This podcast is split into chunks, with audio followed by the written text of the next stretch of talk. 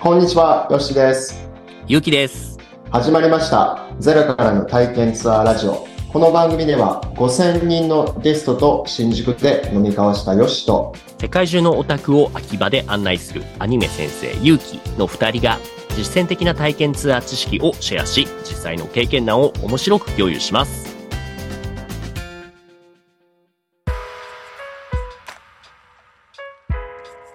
今日のテーマはツアー改善丸一遅刻対策です。よろしくお願いします。はい、よろしくお願いします。じゃあ本編入る前に今週の直近の先生どうですかよしさん。なんかありましたかそうですね。えーっとですね。ちょっと僕、他の体験ツアーに参加することもよくあるんですけど、お、いいですね、いいですね。はい、実はですね、イタリアの方で、えー、 イタリア行ったんですかそもそも。えそうなんです。イタリアに行っちゃいました。えすげえいいな俺行ったことないなどれぐらいの期間行ったんですかイタリアは10日間でしたね。めっちゃいいじゃないですか。よしさんだって自転車とか乗るしね。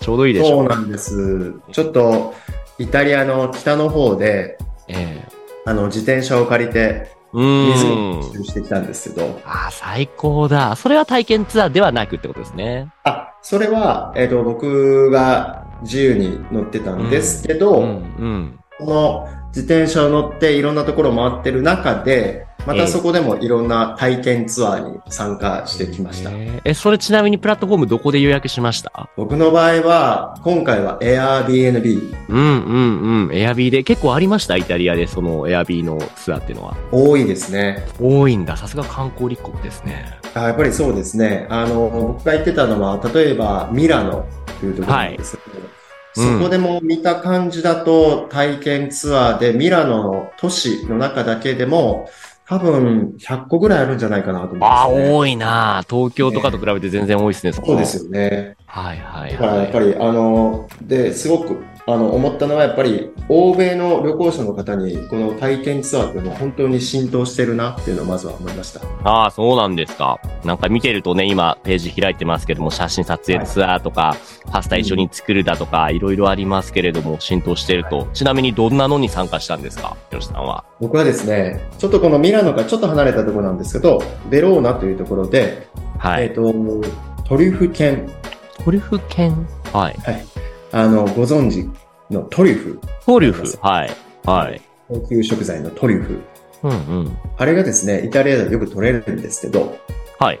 それを捕獲するのが、ワンちゃんが捕獲する。あワンちゃんが、そっか、ワンちゃんが匂い嗅いで、ここ掘れワンワン的な感じで。そうなんです。あーあ、そういう体験ができるの、そうなんです。トリュフ犬の体験なんですけど、どういう内容かっていうと、まずは、えっ、と、都心でですね、あの、そのワンちゃんと、あとツアーホストの方にお会いして、で、車で、えー30分ぐらいですね、乗って、はいえー郊外の森の中に行きます。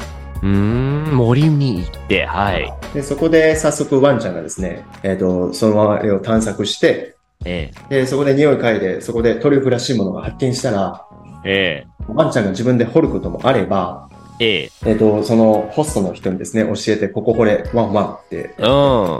うん。で、それで、えー、実際に結構取れるんですよね。へえ、そういうのってなんか日本だったら、山菜とかだったらそんな勝手に取っちゃいけないとか、なんかね、その松茸取っちゃいけないとか、なんかそういうルールとかってなんかないですかね。あ、それはやっぱりあります。ああ、じゃあ、はい。認められたところで。あのを取るっていうのは、あの、年間いくらか払って、うん、へえ、えーその免許みたいなのを取るみたいなのがあるらしいんですね。うん、また高いですもんね、きっとトリュフっていうのもね。そうなんですよね。でもその日も、えっ、うと、ん1時間ぐらいで、ワンちゃんがですね、10個ぐらいのトリュフをすげえ。見つけてくれて、えで、その後にですね、えっ、と、その、地方にあるえうんうん。イタリア料理のレストラン、はい。そこももう140年ぐらい続いてるすごい老舗のす、ごい歴史だ。はい。はい、綺麗なレストランだったんですけど、うん。そこに連れて行ってくれて、その地元のワインええ始まって、で、パスタにですね、その、取ってまだ30分ぐらいしか経ってないトリュフを山盛りかけてくれて、最高じゃん。楽しかったですへね。ーそれを食べるっていう、ツアーなんですけど、えもうそこで感じたのは、まあ、これぞ体験ツアーというものでして、えこれぞだよね。そこでしかできないもんね。そうですね。あのーもう本当にトリュフ犬と一緒に森を散策してトリュフを取ってもらうっていうことなんで、ええええああ、できないですよね。ね、そんな普通にできるもんじゃないし、資格とか知識とか経験とか必要ですよね。はい。そ、そんな貴重な経験、プラス、またそのホストさんがですね、その地元にとても愛情を持ってらっしゃっあーて、良い。はい。うん。で、その地方のですね、歴史とか、その自然とか、じゃあ今実際何が起こってるかとか、えええええーそれを、こう、なんとか改良する、いろんなシチュエーションがあるんですけど、そういうものを改良するために、今どういう取り組みをしてて、はい。っていうようなこととか、すごく熱を持って話してくれるんですね。最高ですね。はい。もうそうすると、なんだかもうその地方が、もう僕の第二の故郷みたいな。ああ、やっぱツアーガイドするものとしては、そこまで思わせられるともうかなり大成功ですよね。いやー、本当にそれがあると、僕も今も思うんですけど、機会があるんだったら、やっぱり戻りたいなって思うんです。ああ、いいっすね、うんそれはもうまさに理想って、僕たちもそう思ってもらえるように、新宿に秋葉原にまた故郷として戻ってきたいと思ってもらえるようなツアーやっていきたいですね。もうおっしゃる通りですね。やっぱりこの人とのつながりっていうのが一番重要なことになるっていう、この体験ツアー。うんうん。の一番面白くて楽しいところっていうのを勉強させてもらったなと思いました。いやー、いいっすね。じゃあ、その流れで今日、ツアー改善丸一遅刻対策。なんか細かいところ入っちゃいますけど、話していきましょうか。よろしくお願いします。お願いします。えっ、とですね、まず遅刻ええ。というものが発生すると、まあどういう影響があるかというところからお話ししたいんですけど、なんだろう。そうですね、遅刻っていうのがえ発生すると、まあまずその遅刻してる方とのメッセージのやり取りえ。ええ。とか、まあその方を迎えに行くとか、はいはいはいと。いうことが発生するんですね。うんうん。で、ただ、他のゲストさんっていうのは時間通りに来てくれたりしてて、で、基本はその方たちと面と向かってツアーをしてるので、まあその方たちに楽しんでもらうためにいろいろと考えてることがあって、それをこう行動に移すと思うんですけど、ですね。はい。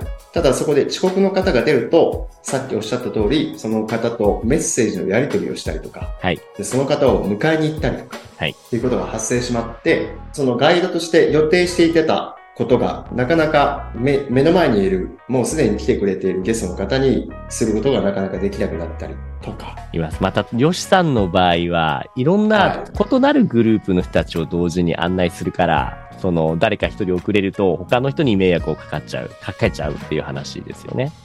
そうですね。そういうことですね。僕のツアーだと、まあ、8人ぐらいの方がいらっしゃって、ええ。まあ、そこの中でお二人の方が遅れてしまったりしたら、まあ、ですね。ですね。それ以外の6人の方もすでに来てくれているので、うん、うん。でその方たちに、えーツアーを提供したいんですけど、なかなかうんうん思った通りのツアーの内容を提供できないというところがあるんですよね。なんだよね。僕の場合だったらもうこの一つのグループだけとかって決めてやっちゃうから、誰か遅れたらその人のことだけを待てばいいけれども、やっぱりその、み、漢字じゃないけれども、そのはいみんなのことを考えると、どっちを取るべきか、当然やっぱり時間を守ってる人の方を優先しないとっていう気持ちもありつつも、でも遅れた人にもね、情というか、なんとかしてあげたいみたいな気持ちも、そこのすり合わせがなかなか難しいですよ。そうなんですよね。おっしゃる通りで、それはもう気持ち的には、あの、両方とも大切にしたいんですけど、ねえ。なかなか実際の行動がどうしても制限一人で対応しないとダメなので、はい、そこの中でどれだけどちらに、えー割くかっていうのはなかなか難しいというところが発生するので、なるべく遅刻というのはない方がいいと。まあね、な、ない方が今、ただある、実際ありますよね。ヨシさんもツアーやってて遅刻されるお客さんが出るっていうのは。あります。うんうん。えっ、とですね、今僕がこのツアーをやって2年半ぐらいやってて、いろいろと改善していった中で、今ですね、えーパーセンテージで言うと、だいたい遅刻される方は、まあ3%ぐらいですかね。めっちゃ低いじゃないですか。僕30%はいますよ。 うん実はですね、僕も始めた頃は、そうですね、おっしゃるとり3、もっとあったかも。30分、うんうん10%へーぐらいの方は、はい、結構遅刻しましたね。はいはいはい。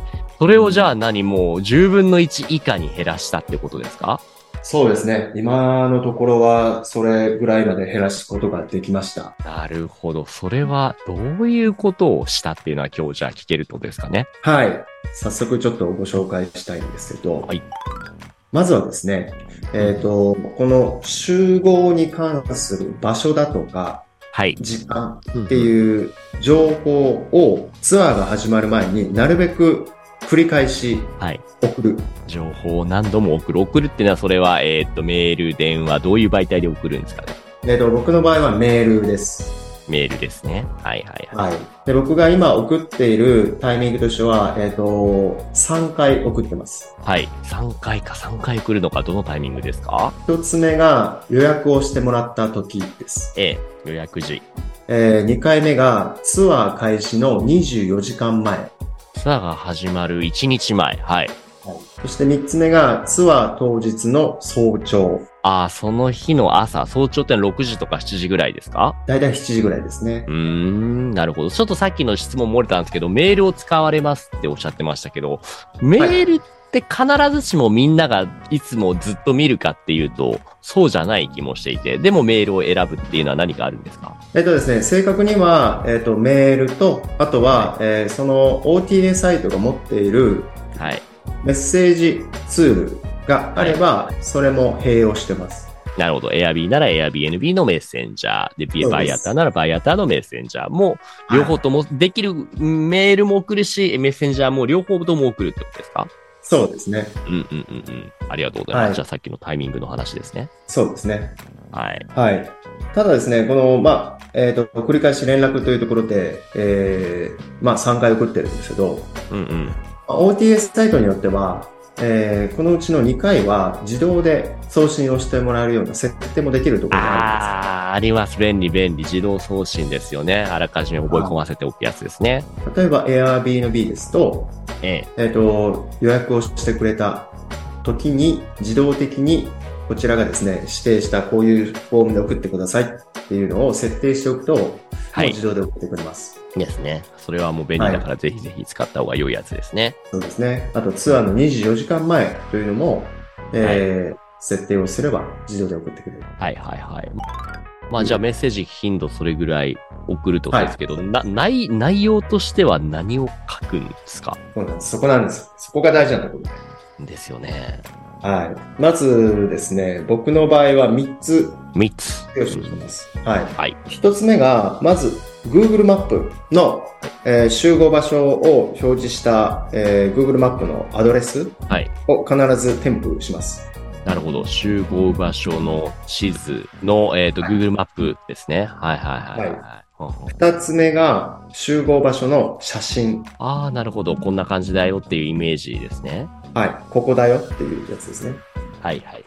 で、もう一つが、ここ重要なんですよ。注意点というところで。お注意点。どのような注意点ですか、ここはちょっとあの説明しないとダメなんですけど、えー例えばですね、Google マップで検索すると、例えば僕のツアーだと、えー新宿駅から歩いて5分ぐらい、あ、10分ぐらいのところですね。で、うんうん待ち合わせをするんですけど、はい。ただこれ Google マップで新宿駅から集合場所までって検索すると、徒歩5分って出てるんです。うんですね。ですね。普通に直線距離みたいな感じですよね。す。うん。ただ、ここにですね、その新宿駅がどれだけ混んでて、人がいっぱいいてっていうのはなかなか反映されないので、 うん。とか、Google マップもそこを読み違えるってことですね。そうです。なので、そういう注意事項というのか、例えば他にもですね、えっ、と、僕が書いてるのは、新宿駅っていうのは、世界で一番忙しい駅で、毎日あ300万人が使ってい て、新宿駅からの出口は200個あるよ。いやー、ビビらせますね。200個もあるんだ。俺も知らなかった。そうなんです。200個以上あるんですよね。へえ、すごいなあもうその時点で確かに読んだ人は、あ、これは相当なやつなんだなと、もうちゃんと時間に余裕を持っていかないといけないんだなっていうのをリマインドされますね。そうなんです。そこが大きな狙い目でして、うんえええ、えこのメッセージの内容を充実させて、特に注意点をいっぱい書くと。え。ですね、ですね、大事そでしすね、て、そのメッセージを繰り返し3回送る。はい、はい、はい。これをすることで、僕が伝えたいことは、案にですね、遅刻しやすいから遅刻するな、うん、うん、 うん。というプレッシャーを伝えてます。プレッシャーですね。 はなるほど。なるほど。いやー、面白いな。なんか僕の方もこういうのを自然にお知らせしてますのちょっと言ってもいいですかい。あ、どうぞお願いします。ありがとうございます。もちろんね、集合時間、集合場所。あと、まあ、注意点っていうのは僕の方そういえばね、あんまり言ってなかったかも。強いて言えば、あの、いつも同じカフェで集合するんですよ。駅内のね。ただ、それが、あの、駅の反対口には同じカフェの違う店舗があるんですよね。おー、あはなるほど。ああー、そうそう。うんそれをね、勘違いしやすいからくれぐれもっていうことは言うんですけど、それでも間違えちゃう人ってたまにいるんですよね。うんうんうんうんうんここね、ちょっとなんとかしないと。それはちょっとその悩み相談になっちゃったんですけど、あ、もう一個、これをやってますっていうのは、毎回、あの、僕の顔写真を送って、これ僕だよって、今日の過去これだよっていうのは送るようにしてますね。ああ、あ、そうですね。迷うんですそれはよ。そう、たくさんいるから。はいはいはいうんあの、それはすごく大事ですね。うんうんあの、僕もですね、えっ、と、その、大体集合場所に着くのは、僕は集合時間の10分前には着くんですけど、ええ、そこで改めて皆さんにメッセージをするんです。はい。そこでは、今僕は待ち合わせ場所に着きましたっていうメッセージと、あとは、えっ、と、僕は今日は何を着てるか、何色の服を着てるか、うんうんうんうん。っていうのと、その集合場所で撮ったその日のセルフィー、はい自。撮り写真っていうのを送るようにしてます。やっぱやられてるんですね。向こうからしたらやっぱり初めての場所で、うん日本人だって彼らからしたらみんな見た目同じですよ。誰がツアーガイドかわかんないっすよね。あないです。ありがとうございます。ありがとござまっていうじすゃあ、時間と場所と、うんうんあと注意点ですね。うんはい。もし、ちょっと付け加えるとしたら、ええ。その先ほどおっしゃっていた、お店が、同じお店がいくつかあるっていうところなんですけど、はい。そこはですね、僕も同じ問題がありまして、ほえっ、と、そう、新宿の居酒屋ツアーではなくて、他にですね、新宿のウォーキングツアーっていうのをしてるんです。う。なるほど。でその待ち合わせ場所がですね、えっ、と、ユニクロのお店の前なんですけど、出た出たユニクロ。新宿いくつあるんですか4つあります。 ?4 つあるのか。4つ あるのか。 なるほど。ちょっと迷いますね。。そこでですね、僕が取り組んでる対策としては、ええ2つあります。1つは、えっ、と、このメッセージの中にですね、うん。えー、コーション、まあ、注意点っていうので、うんえー新宿にはユニクロが4つあるよと。 また出たプレッシャー作戦。うん。はい。で、えーただ集合場所は、しユニクロ何々店の前だよっていうのがはい。はい一。つもう一つは資料を作ってまして、はい。それはですね、その集合場所の、えっ、と、お Google マップでうん集合場所の近辺をそのまま切り取って、ええ。そこに集合場所の実際の写真、そしてその近所にどういうものがあるか目印になるものっていうのを写真を加えて説明してるんです。ああ、なるほど。そこまでしてあげたらね、わかりやすいですね。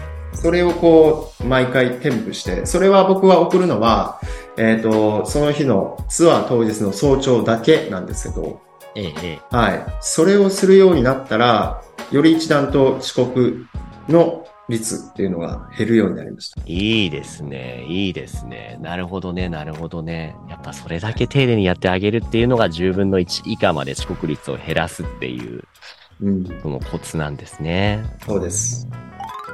あのーさっき最初の方でメールだけだと見てもらえないんじゃないですかみたいな話をしたじゃないですか。はい。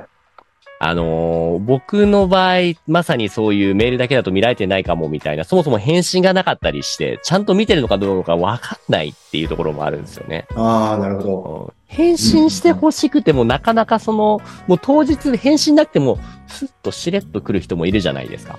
結構多いですね。ね、そこはもう気にせず返信不要だよみたいな感じで、もうこれだけ送ったから大丈夫だろうみたいな感じでもうあとはどすどしんと構える感じですかね、吉さんは。えっ、と、僕はですね、一つえっ、と、ちょっとどしんと構えるっていうよりも、あの、一つ、これは、あの、すべての OTA サイトに通じるものではないんですけど、例えば Airbnb ですと、はい。えっ、と、3ヶ月ぐらい前から、既読通知っていうの、機能がついたんです。そうなの知らなかった。そんなあるんですね。はい、はい、はい。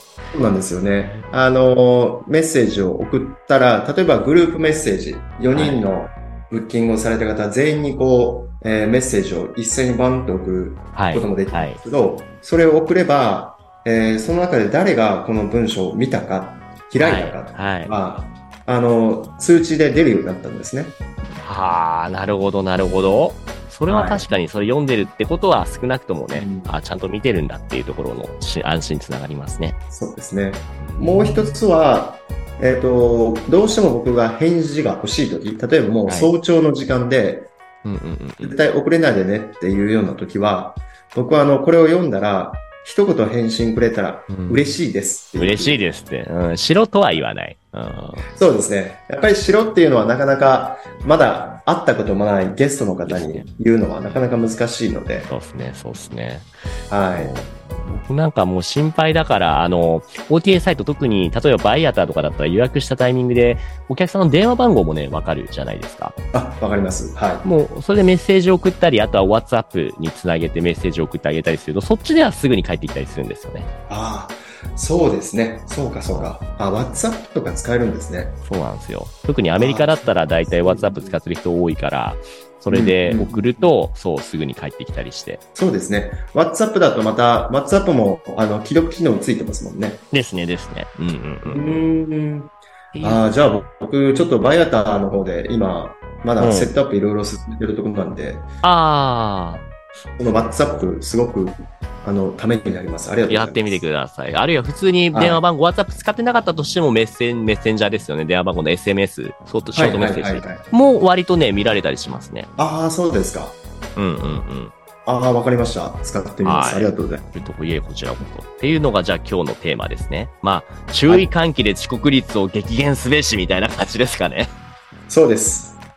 とにかく、うん。繰り返し、はいし。つこいぐらい送って、はい。遅刻するなっていうプレッシャーを伝えてください。ね、また僕なんか自分が遅刻するタイプなのに、他の人に対してそういうこと言うのおこがましいんだけども、でも、そうですね。